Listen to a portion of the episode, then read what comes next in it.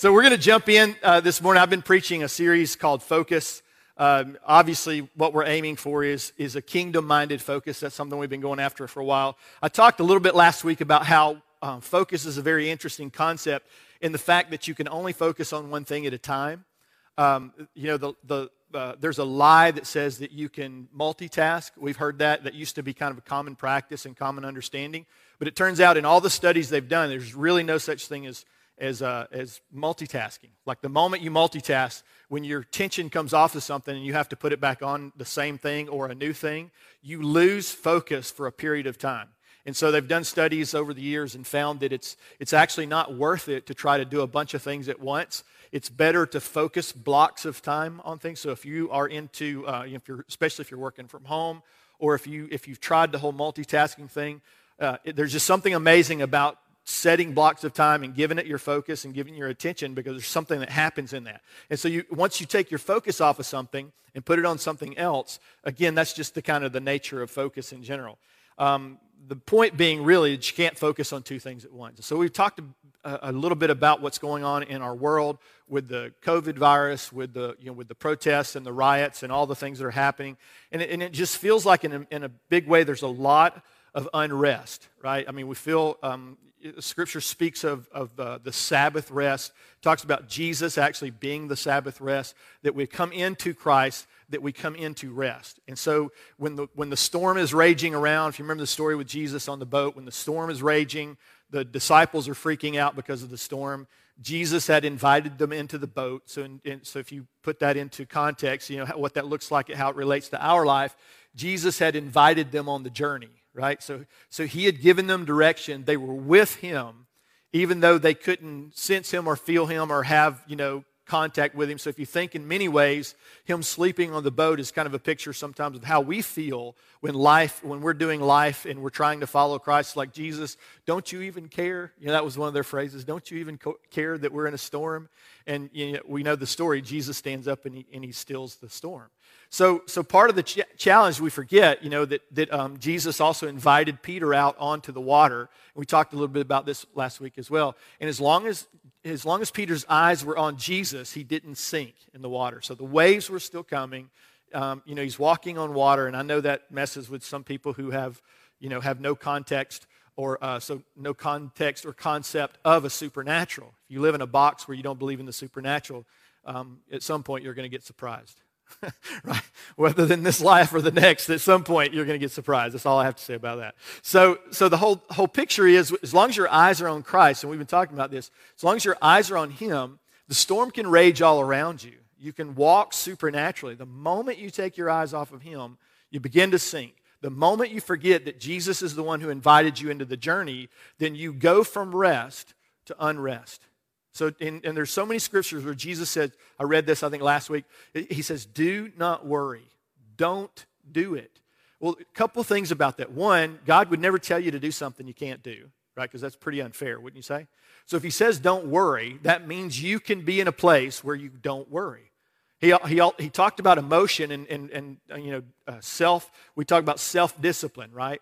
Um, and and that there, it's actually a fruit of the, of the Spirit that God wants to bring into our lives that says you can actually control your emotions and not let your emotions control you. And I know that because another scripture says, hey, you can be angry, but don't sin. So anybody ever felt that? You know, like you get angry, and so one of the lies that we hear is having an emotion is the same thing as sin, and that's not true at all.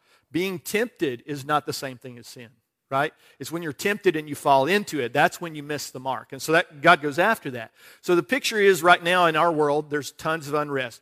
It's not the first time there's been unrest, and I promise you, it won't be the last time that there'll be unrest. So we are on this journey, and, the, and, and it's helpful to remember that Jesus has invited you into the journey. He asked you to get on his boat, right? You didn't ask him. If you asked him to get on your boat, you obviously don't understand lordship. You with me? So Jesus asked you to get on his boat. He has invited you into his journey. And as long as you stay with him, as long as you keep your eyes on him, this is the, the context of what we're talking about in focus, then you're going to be fine. You're going to be fine. So at, at, the end of the day, like Karen said, we serve the purposes, David said, we serve the purposes of God in our lifetime, and then we lay down and died. right? So there's whether you die or whether Jesus comes back and you're lifted up in the air and, and that happens and you're part of that generation, at some point, every single one of us has that moment where this is the end and this is the beginning of something supernaturally forever, right? And so we, we capture that, but again, we walk in a, in a world that, that's full of unrest. So I want to read a scripture and just comment on this scripture. This is found in Mark chapter 12. And this is a story where Jesus, um, we miss so much sometimes when we're reading scripture because we read it so fast, right? It's really helpful to kind of slow down and, and really get a lot out of scripture. So it takes time to study the Bible, it takes time to learn the context of scripture, but those things are so helpful because there's, I promise, there's a wealth of information in just the smallest of scriptures. And so Mark chapter 12, verse 13 begins like this. Um, later, they sent some of the Pharisees and Herodians to Jesus to catch him in his words. And so, um, these two people, we're going to talk about them in just a second, but it's very interesting that these two fellows are not often, these two groups are not often bedfellows. Okay? The Pharisees and the Herodians, um, most Herodians were Sadducees, and the Pharisees and the Sadducees were, were always at odds. And I'm going to talk about the reasons why in just a second. But they joined forces, right, to try to catch Jesus in a trap because they, in, in their selfish ambition, both groups had an agenda that happened to coincide against Christ.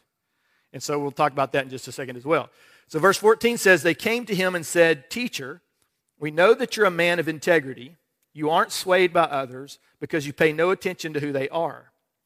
Um, but you teach the way of God in accordance with the truth. Is it right? So here's the question they throw at it Is it right to pay the imperial tax to Caesar or not? So, what they're trying to do is they're trying to catch Jesus in, in, in, in a scenario that he can't get out of. They're trying to trap him. And, and in times of unrest, one of the things that you'll find, I don't know if you felt this as we've been kind of going through some of the things that are happening, but there's always tension between competing worldviews, competing groups, competing agendas, right? But oftentimes, all of those competing agendas and competing groups are combining their forces together to get your attention off of Jesus. So it's interesting how you can put these bedfellows, people that seemingly would never cooperate, these groups that would seemingly never cooperate, um, worldviews that would seemingly never cooperate, will come together to take your attention off of God. It's fascinating. There's a, there's a, a, I remember studying in Bible college. This is what 25 30 years ago almost now.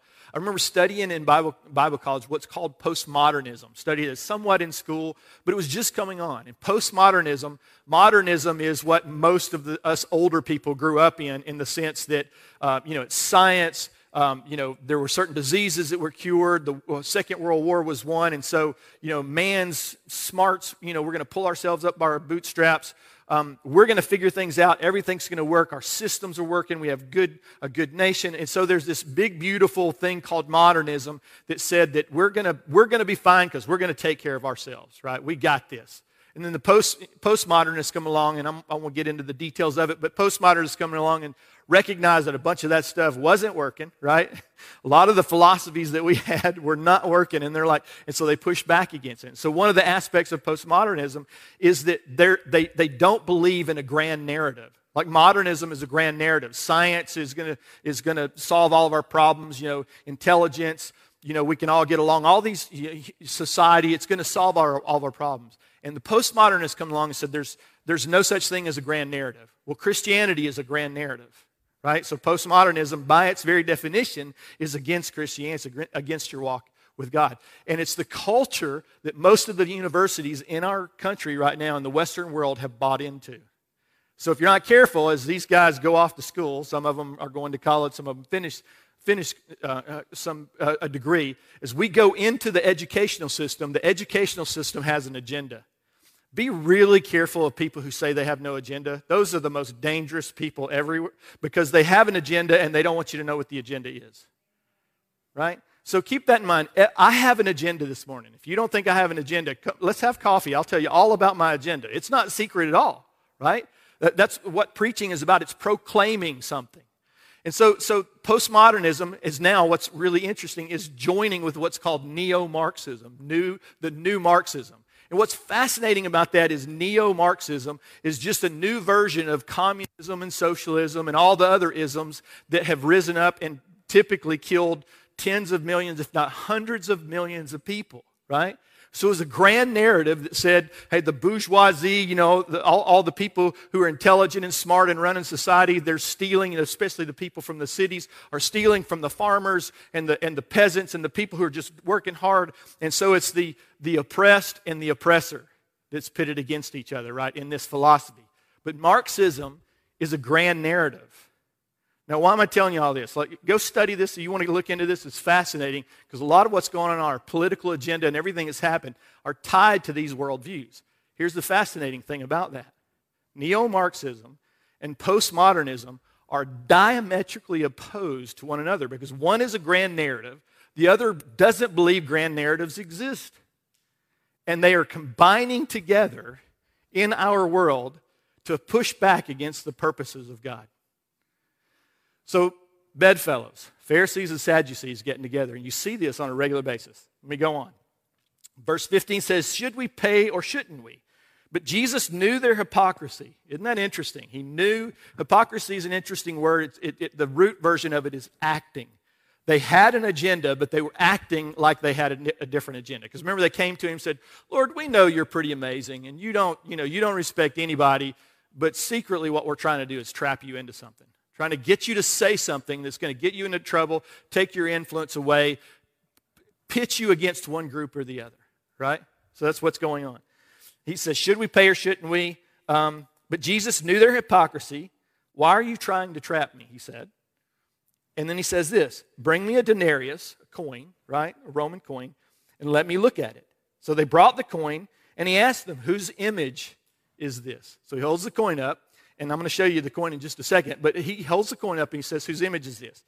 And this is what they said. They said, That's Caesar's. Now, there's a lot of information in that coin. We're going to talk about it in just a second. But the image on the, on the coin was Caesar. Verse 17, this is what he says Jesus said to them, Fine then, give back to Caesar what is Caesar's, and to God what is God's. And they were amazed at him. There's so much. Go study this. There's so much. There's this, there's this thing um, about rabbis the way rabbis would answer questions often would pose another question in its place, and typically those rabbis would use Scripture when they posed the question, right? So they would speak from the authority of Scripture based on whatever the question was. They wouldn't answer the question, they would ask another question that, in the asking of that question and you answering it, actually answers the question that you ask. it's like, can we just say what we mean? Would that be okay, right? it seems, seems like it would be more helpful. But this was a typical, um, you know, a typical way rabbis worked, especially when people would ask in public. So let me just give you some context, because context is super helpful. So just the historical com- context. So the, the coin, right, was based on, on it, was, it was used to pay taxes uh, in, to Rome. And so this, this tax that was levied. If you remember uh, Caesar Augustus, you know, and, and, when Jesus was born in the, in the Christmas story and the narrative, that they, they're called in a census to go back to their places uh, uh, where they grew up, where they were born, and, and to let everybody know, you know, here's how many people, were my family, how many kids, you know, dependents, whole thing. We do something very similar today in our census. We just, we just.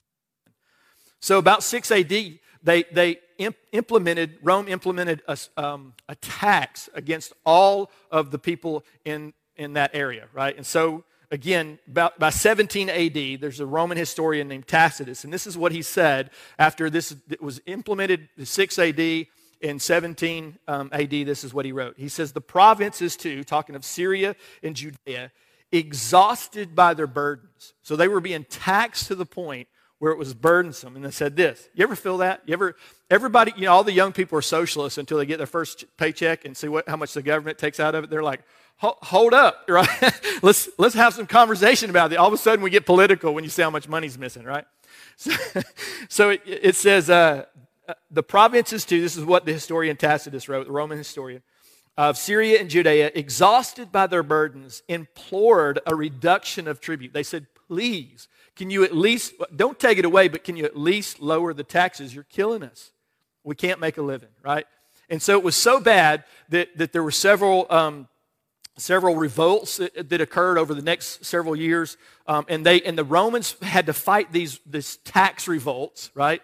The, they rise up and they would attack the Romans and then run away and hide. And they fought this for decades and decades, all the way through the life of Jesus. So, so that's the picture of what's going on historically in the context. And in the scriptural context, when Jesus is asked this question, he had just um, come from his triumphal entry into Jerusalem, okay? And throngs of people came around him and, declare, and declared that he was the king. So now you've, you've got, you know, this rabbi who comes into the city, um, and, and the, all the people are laying palm leaves out. I mean, you guys, we just came through Easter, you know the story. And so they're declaring that Jesus is the king. So that's creating some, a bit of a problem for the Romans who look at this and go, okay, there's a good chance that, that, uh, uh, that unrest is coming to a level that we can't, we can't fight it. And as, as you see later on, if you study his, history later on, that's exactly what happened. But the scriptural context, all three of the synoptic gospels, the, the synoptic gospels are the gospels that agree with one another, that kind of kind of run the timeline of Jesus in a similar fashion. Uh, John is a little bit different. He took a, uh, took a different uh, tact when he wrote his gospel. But the, the three synoptic gospels place, again, the episode right about this time. And this is what was really interesting. It was close to the time of Passover. Passover, as you know, commemorated God's deliverance of his people from Egypt, right? So they came out of oppression. And now, if you remember, this is what's going on. They're celebrating Passover. In the meantime, Rome is oppressing them. So they're celebrating coming out from underneath one oppressor constantly in mind of another oppressor, right? So the other thing is that, that they celebrated, that Passover celebrated, was a divine restoration to the land of Israel. Again, it's this, uh, it, if you remember, now this land that God had given them as their inheritance was now occupied by the Romans. So, thinking about this unrest, you've got political unrest, you've got religious unrest. It's, it's a hotbed of unrest. You think it's bad here and now. If you can really capture the context of what was going on in Jesus' time, it makes, when you see the things, the questions that they would ask Jesus, the manipulation from the Pharisees and the questions that they would try to catch him publicly in, you would see that what they were trying to do is create a, a way to, to stop the voice of Christ from existing at all. Remember, the, the devil did the same thing when Jesus was born, right? He goes and he kills all the babies right? He uses men to, to do evil things, to destroy babies, toddlers, to kill them all in hopes of killing the Messiah before the Messiah gained influence. And so the same thing, we have worldviews that are competing. We have, we have uh, the, the desire for things in our world, stuff, captures, all these things trying to capture our attention. Why? Why is that happening? Why is the enemy so against just letting Jesus talk? Because Jesus is diametrically opposed to everything in the world, right? And we're going to get to that in just a second. He loves his people and he sees his people have been taken into bondage, and his desire is to bring us out of that bondage into freedom. And so often we as the church fight Jesus on a regular basis to go back into bondage. I'm amazed that, that we do this. I'm amazed especially when I do it, right? Like when you do it, I understand, right? Right? Y'all know what I'm talking about because other people, like, yeah, those, you know, I'm, I, they're not me, right? I know things. And then you fall into it and you go, oh, wait, maybe there's something going on here that I need to pay attention to. So there's this constant draw from the world to try to capture our attention. So that's the scriptural context. I mentioned that there are two people involved in this the Herodians. This was a political party of the king of Galilee. Herod is, was the man that they were kind of gathered around. They supported Rome uh, they, they actually were always compromising politically to stay in power. That was something that they were always trying to do. And they were, were for the most part, the, the political power that was in charge of the, of the surrounding area. And then the Pharisees, of course, um, before I get to the Pharisees, the, Sad, the Sadducees, in this question that's being asked, the Herodians are supporting and hoping Jesus would say, pay tribute to Caesar, right? Because that's their agenda. Their agenda is the state, their agenda is politics. Their agenda is keeping power at any cost. That's their agenda. So, so they're all for Jesus saying, let's pay, you know, let's, let's, let's pay taxes. And then the Pharisees are this opposite group of people who've now come and joined together with the Herodians. And the word Pharisee literally means separated one, but not in a good way, right? Like separated, like um, you guys are peons and, you know, and I'm, I'm the bomb. Like I, I, I follow the law. You don't, of course, because, you know, I'm basically I'm better than you. That's where that whole, that's why we use that term all the time. To, is, it's, it's never a good term, right? When we call somebody a Pharisee, it's not like, you know, we're, we're smiling at them we say, maybe we are, but it's because we're Southern and we're, you know, they're going to realize they got insulted when they got home. You know what I'm saying? So the Pharisees, again, were very strict. They were incredibly religious. At, at, at, at one point, there was probably no more than 6,000 Pharisees in all of Jerusalem at any one time. And the reason why is because the religion was so strict Nobody could do it. but some people could, right? And what was interesting is when they would, there was something about the fact that they could that they often made you feel bad about the fact that you couldn't. You ever notice that? Like religion's a really evil thing. I don't know if you, that sounds funny coming from a pastor, but that's because religion and Christianity are not often the same thing. Right? So, so what's the difference? I mean, there's lots of things that we, we go after, but the, the Pharisees were organized around obeying the law. And so remember uh, the people of Israel, I've said this many, many times when you go back and read, when Moses comes and he declares the law and he reads the law to the whole people, all of Israel said, We will do everything in the book, right? Everything that's written, we'll do it. So that's an arrogant thing to say. Their heart was there, which is probably what prompted them to say it, but were they really going to? And we know they weren't because with the law came the sacrifices. Why? Because when you didn't fulfill the law, a sacrifice was needed. So the whole intention, we've talked about this a million times, the whole intention of the law was to show you you couldn't follow the law. The whole point of it was to show you that it's impossible. But the Pharisees said you could. The only problem was that they would follow the law on the outside, and this is what Jesus would go after them about, but internally, they were sick and they were broken and they were depraved. So outwardly they're doing well, inwardly they're broken, right? Jesus said it like this. He said, you know, on the outside you you look like a, you're, you're like graves. On the outside it's beautiful, it's well taken care of, manicured lawns, perfect stones. It, it's, it's wonderful. But inside or underneath, it, it's dead, it's full of death and decay. And so the Pharisees, this was the Pharisees. They were strict literalists, like I said. They, they added to the law. So let me give you an example of what the Pharisees would do. If, if the Sabbath said, you know, at sundown, you have to stop doing whatever it was you're doing for the Sabbath. You know, if you were working, you can't work anymore. And then, uh, uh, you know, when, it, when the Sabbath was over, immediately you could pick back up and work. The Pharisees had written into the law extra aspects of it to keep you from actually breaking the law. Let's back that up a few hours, right? So you start before the Sabbath. God actually tells you to start and then you stop after God says you can start back up again. Why? Because it says you can't handle what God's saying. You can't do it. So we're going to help you. And this is what religion does. Religion doesn't want you to have a relationship with Jesus yourself. They want to stand in the gap for you. And here's what's so sad. You think, well, that's, I know that that, you see that's in some religions and even Christianity, in some aspects of Christianity, you see priests who stand before the people and they stand in place of the people, right? But we don't do that if we're, you know, if, if we're not Roman Catholic, you know, we're Protestant, we don't do that. But yes, we do. So often we let the church tell us what to do. We listen to what the pastor says over our own good sense, right? The pastor stands up and he says something, and something inside your heart says, I think that's a load of malarkey. You know what? It's probably a load of malarkey. Right? Because God gave you a brain, He gave you a spirit, and there's a reason why um, people get in these cults, and we all say, How in the world did they end up like that? Well, they didn't start there, right? They started with a, that, that something inside of them, the voice of God saying, That's, too, that's not me. Maybe even the guy means well. Maybe I don't, you know, say to him, well, he's, he's being super ambitious and selfish. Maybe he just means well. Doesn't matter how, how well you mean if you take people away from God and you try to be the Messiah for them. It's just not helpful. So these were, this, was, this was the state. This was, you know, the Herodians were the state. They're the government. They're politics. They're other influences. And then you've got religion. And neither one of them were in agreement with Christ.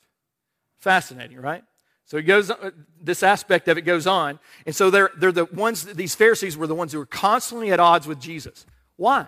There's two main reasons why, and this is helpful as you study, especially the New Testament. First of all, he was not a graduate of any of their rabbinical schools.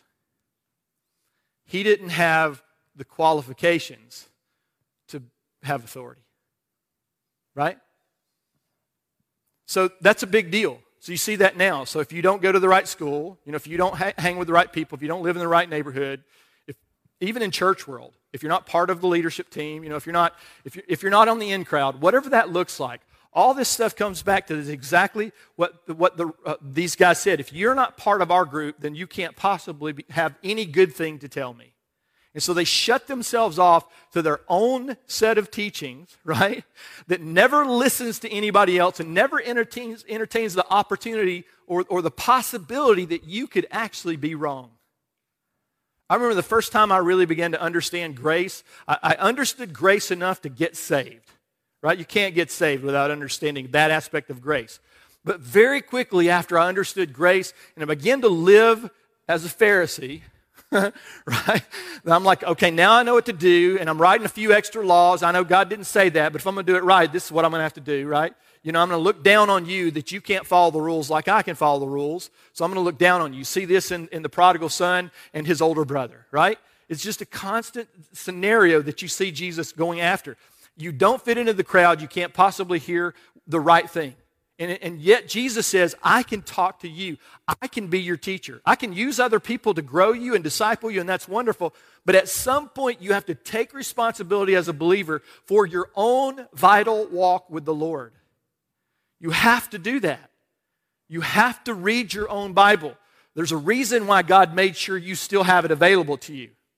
Read it. There's a reason why I should pray, engage, and connect with the Lord because He's so, he's so about relating and being with you and talking to you. He doesn't need me to do that. He will use me as a pastor to speak into your life and to equip you and do a bunch of things. But at the end of the day, even the good things that I do bring are not going to be helpful if you don't connect those to the Lord and say they're helpful for you. Does that make sense? So the other thing that the Pharisees would do he didn't like is because he, they didn't like Jesus is because he attacked their rules and their regulations. So that when, when the Pharisees, by the time it was all said and done, the Pharisees had, had built over 50 volumes of extra information that you had to follow along with the law. So think about that for a second. Jesus said one thing, he said one thing that he hated about the Pharisees. He said that they would put all this weight on you, right, to carry, and they wouldn't even lift, it, lift off of it with their little finger. In other words, they would not even for a little bit take away the pressure of what the law was trying to say you had to do. And then Jesus comes along and he brings grace, right? He comes along and he fights the, the worldview systems, the government, all of any, anybody who has selfish ambition. Jesus went after it, right? Whether it was the state, the government, worldview, business, it didn't matter what it was. Any selfish ambition, Jesus went after it. And especially in religion, he went after it. Something to understand as we kind of get ready to wrap this up. So back to the story. This is verse 16. They brought the coin, and Jesus asked them, Whose image is this? And whose inscriptions? Caesar's, they replied. Then Jesus said to them, Give back to Caesar what is Caesar's, and God what is God. So I want to show you the picture. This is a picture of a denarius coin. This is a this is a Roman coin that was, uh, it was uh, created in Lyon, France, I think is how you pronounce it. Anyway, that's where they, they minted this coin. So there were a few gold ones, but this was a silver one. It was about four grams. It wasn't very big, um, but it was roughly worth, in that time, a day's wages. Okay? A common labor, a day's wages. So it wasn't very expensive. But most Jews had nothing to do with this coin right? Because a couple reasons. One, it was from oppress, an oppressing government. And two, notice the one, especially the one with the picture of the man on the left hand side as you look at that, that, that coin. It's showing the image of Caesar. Now, here's what's really interesting. Circumscribed around this, I'm just going to translate it for you. This is what it says Tiberius Caesar, worshipful son of the god Augustus. So, this coin written on the coin says the Son of God. That interesting, right? The flip side of that, the other side of that coin is a picture of Pax, or the goddess of peace. Romans called her Pax. And circumscribed, circumscribed around her were the words meaning high priest. So just, you know, when he, when he said, show me the coin, there was way more information in this coin than just the concept about whether you should pay taxes or not. Because that's what we reduce it to, right? Isn't it? we reduce that scripture as well. Jesus saying, hey, you know, give to the government what's the government's due, and give to God what's, and, and move on, right? And it's almost as if they're equal. But Jesus' whole point in this was to point out the fact, but there were two competing options for you. One is saying, I'm God, and I'm the high priest, right, of peace of all things, right? I'm going to take care of you. This is what the, the Romans said. I'm going to take care of you. I will supply all your needs according to my riches in Rome, right? so, so someone is offering to be your God. Someone is wanting to be your idol. Whether that's, whether that's the government, like you see in this scenario, or religion, or the church, or any other option outside of Jesus. Someone is competing for your attention. What Jesus is trying to show is that you can't have two gods, right? He's literally said this in another place, and he spoke about money. And I imagine this is what came to mind when he was saying that. You can't serve money and God. What is money? Money is a, money is a false God that says, I will give you security. I, I don't, I've been poor, and now I'm not. right? Let me tell you, I would much rather be the not poor. I don't know about you, but I choose not poor if I get an option, right? There are some good reasons about that. But let me tell you what money promised me along the way. Money promised me if you get enough of me, I will take care of you. You know what I discovered in that process? You can never get enough to make you happy. Whatever is promised outside of the one who created you, the one who put his handprint in you, like you, like you would in these newfangled beds. You push your hand down in, you pull your hand away, and it leaves that imprint. That's a permanent imprint on who you are, who you were made to be, that God pr- pressed inside of you, and nothing else can fill that gap. Nothing, not sex, not drugs, not even rock and roll can fill. I know, I know, it's surprising, can fill that gap. You have to, you have to realize this. And what's so terrible so often is you get to the place where you've tried all those things and it doesn't fulfill you. But then what, what the enemy does is he accuses the brethren, right? So first he tempts you into all this. This is his plan. He tempts you into choosing anything but God. And by the time you've invested everything that you are into anything but, but God and you find that it leaves you wanting, then he places guilt on you and says you don't deserve what God was trying to give you all along. It's insidious. It's insidious no matter whether it's the government that does it, whether it's politics that does it, whether it's a worldview, whether it's the promise of riches, or whatever it might be. None of those things are going to fulfill you. And this is what Jesus was trying to say. It's so ironic. One of the most ironic passages in Scripture is this picture of the Son of God and the high priest of peace holding a tiny silver coin of a king who claims to be the Son of God and the high priest of peace. One of the most ironic scriptures in all of, all of the Bible. So, the Hebrew tradition, we know this.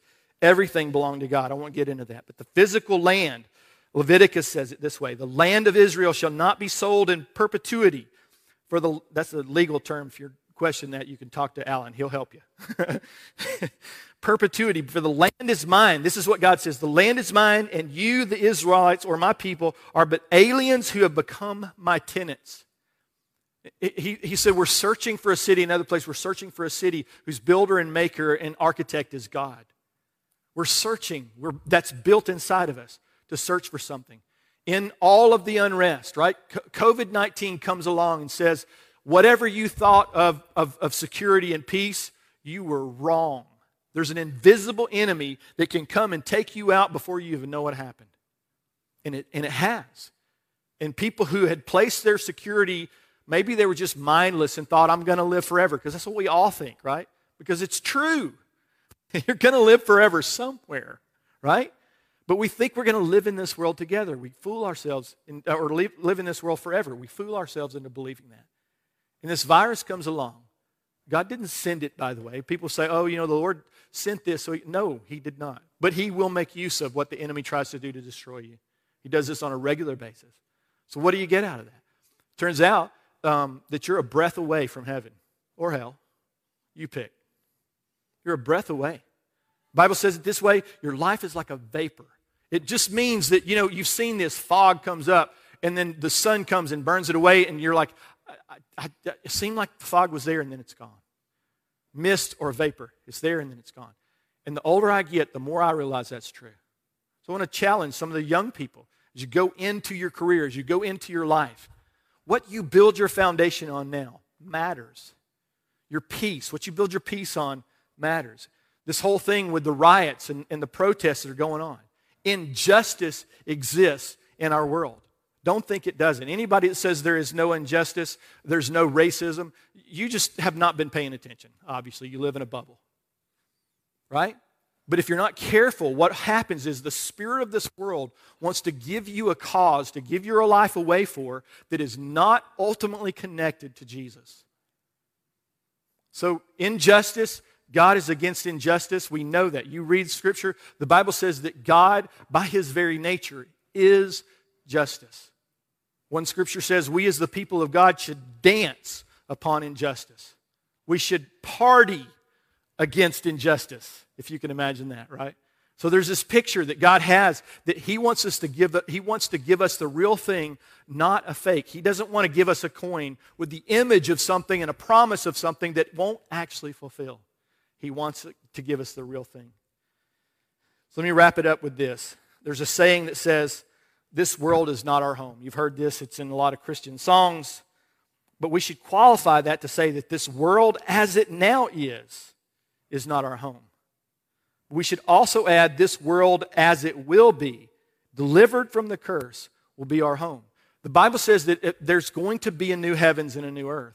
What does that look like? It, it talks about Jesus, again, in Christmas story, we hear this that Jesus, that, that, that the government sits upon his shoulders. What is that? It, that the government, there's nothing negative about government. There's, some, there's only negative about um, government that is not from God, right? Good men, you can pick any kind of government style that you want. And a, a, person who loves God, if, if it was a king before democracy existed, that king, and you see this throughout Scripture, that, that king who loved God, the people rejoiced and the people flourished under that king. Why? Because he wasn't full of selfish ambition. His heart was, he recognized that in government, and we see this, that government has been delegated authority. You see this where the Bible says that the government doesn't hold a sword for nothing.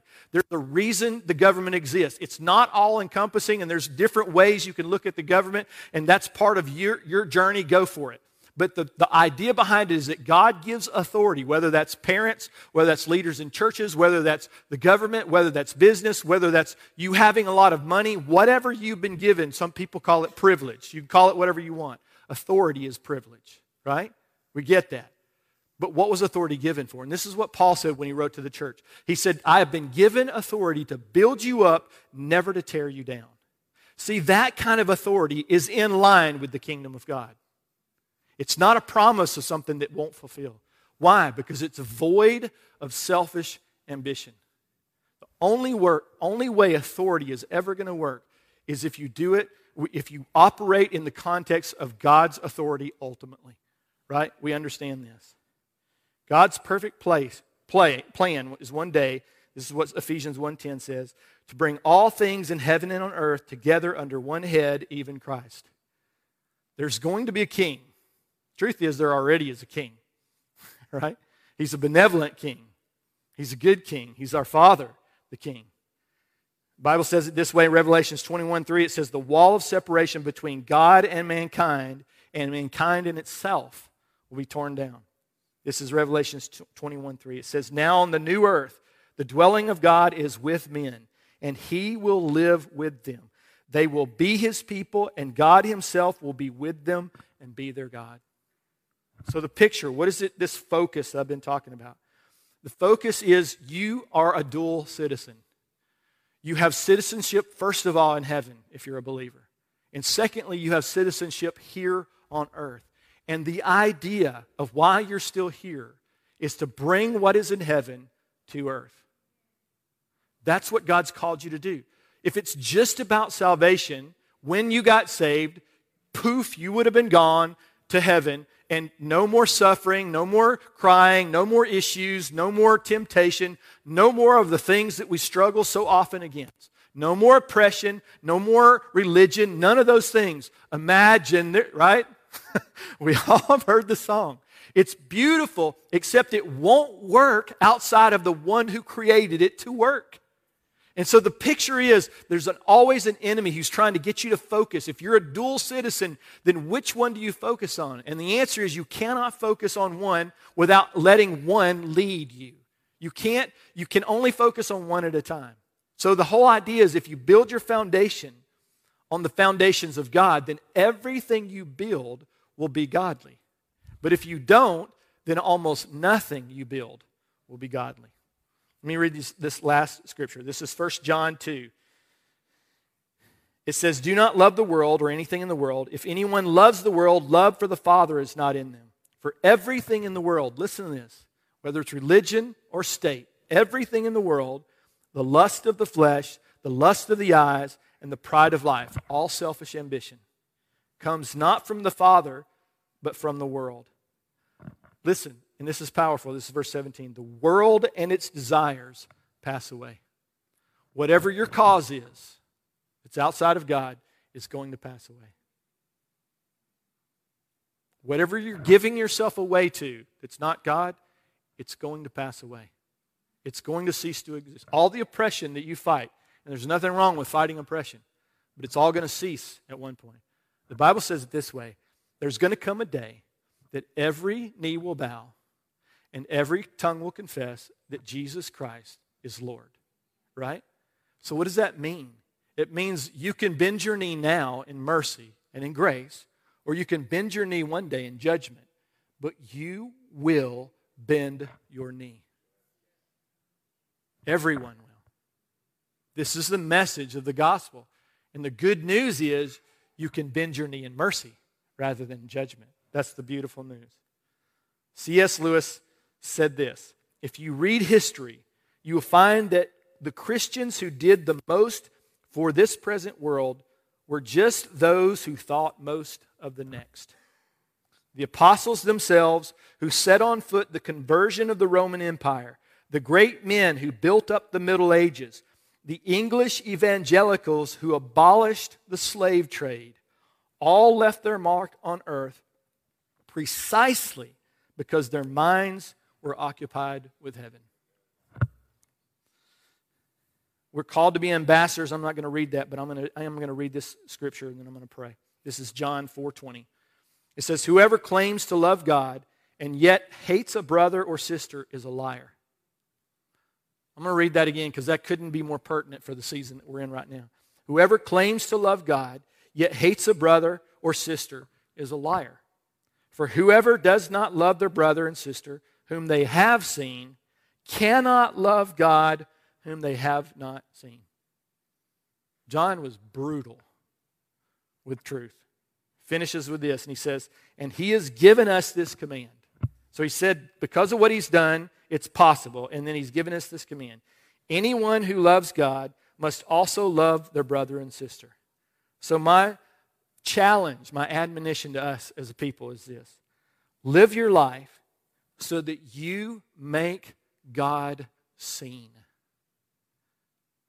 See, the call that you and I have as Christians is not to pontificate about perfect doctrine because you're probably going to miss it somewhere.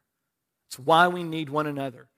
Constant revelation of who God. The more I study Scripture, I've been doing this for 30 something years, and the more I study Scripture, the more I connect with God's people, the more I recognize I have to learn. Some things are settled in my heart. But, but the, the impetus behind all of that was God asked something of me in the beginning Will you make me Lord? Do you believe that I'm good? Can you submit to my goodness? Can you trust me with your, not just with this life, but with all of eternity? Can you trust me with your family? Can you trust me with your leadership? Can you trust me with all that I'm going to give you to invest? Can you do that? Can you trust me when, the, when you're being oppressed? Can you trust me when I've given you authority, when I've given someone else authority over you? Can you trust me? In every scenario you see in Scripture, God always says, in all things, right? Not for all things. You don't praise God for, God, thank you so much that I'm getting beat down right now. It's such a joy and a pleasure. That's ridiculous. It's not what the Bible says. But it says, even in everything, every challenge, everything where we've not seen, you know, whether it's sickness or oppression or whatever, and we've not seen God push down, and what the Bible says eventually He will do is make His enemies His footstool. We haven't seen it yet. There's still oppression, there's still injustice, there's still stuff that's missing. But the only way we're going to bring real change to this world is to stop thinking so much about this world and focus on the one that God has given us. And when we recognize that this is the reality that He's trying to bring to earth, that's where we bring the most change. So don't get caught up. Don't get caught up in, uh, uh my challenge is don't get caught up and react quickly because this is what the world does. They want to come and they want to ask you a question, and no matter how you look at it, they'll, they'll make nice words about you. They'll say, Hey, we know you're such a good pastor, Dave. We, we, you know, you guys have been doing such a good job. And somewhere in this, there's going to be a trap. I need you to take a stand on this, Dave. I need you to decide. I need you, and I need you to do it today. I don't know if you've ever been, someone's tried to sell you something, but I have one word for people tell me that I have to make the decision right now, and the word is no. Anyone wants to force you to try to make a decision before you've thought, before you've processed, before you've recognized ultimately what is God trying to say it to me? What is His responsibility? Not what people are telling my, me my responsibility is, but what He's saying is my responsibility. And don't cop out. Don't say, well, you know, I'm just waiting, I'm just praying, I'm just praying. Well, how long are you going to pray? The whole idea behind praying is you're talking to God, but at some point, He's supposed to talk back to you and you get an answer right? So if all you're doing is praying, you're not actually doing what God's called you to do. So action, you can't just pray. There's something that has to there has to be something more. Why? Because at some point God has put you in this earth for a reason. Karen mentioned that. He's put you in this earth in this season for a reason. And here's where you know you're missing it. When you see all the unrest, right? And all you think about is how that affects you. If that's not privilege, I don't know what is. So let that hit you. Let that smack you upside the head as hard as it wants to. Because at the end of the day, if all you're thinking about when you see all this unrest, all you're thinking about is loving yourself, and you've not moved from loving God, loving yourself, to loving your neighbor, you have missed the very reason that you exist in this earth. And so I want to challenge you don't react. Don't let people force you. If you're not sure about where you stand on issues, don't let people force you. But also, don't be passive and never make a decision about what God is asking of you. When you know what the Lord has called you to, be absolutely unapologetic and go for it with everything that's in you. And if you miss it, there's grace for you, right? But what you can't do is come to the end of your life and wish you had done something for the Lord that you didn't do because of your fear, your insecurities, or your lack of initiative. Don't let that be you. Every one of us has a part to play in this unrest that we feel. Whether this is the, the sense of a loss of security, especially with COVID 19 and coming and trying to take us out, or the unrest politically, the unrest racially, the unrest, unrest about gender, all of these are questions that need an answer. But if you let the world determine what the question is, then you're never going to be able to give a godly answer without getting trapped. When people come and they say, I just need an answer for you, ask them questions. Jesus did it. Why? Because at some point, what you're trying to get to is what is the Lord's intention in all of this? And when we find that and we give our lives away for that, we literally change the world. Amen? So focus comes. Focus on the kingdom first, what the Lord is doing, and then let that translate into what we're doing in this world. I want you stand with me.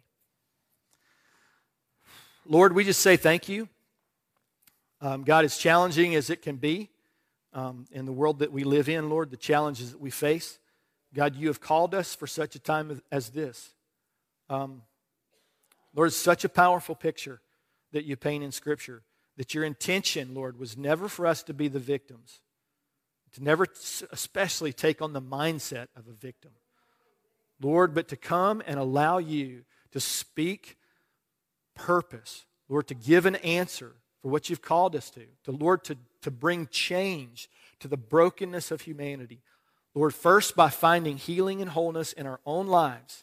And Lord, then letting that change and that, that kingdom come in me begin to go into the world around me. So, Lord, give us wisdom and insight. You said we don't have it because we ask um, and, and we're being faulty, Lord. We're, backing, we're going back and forth between ideas.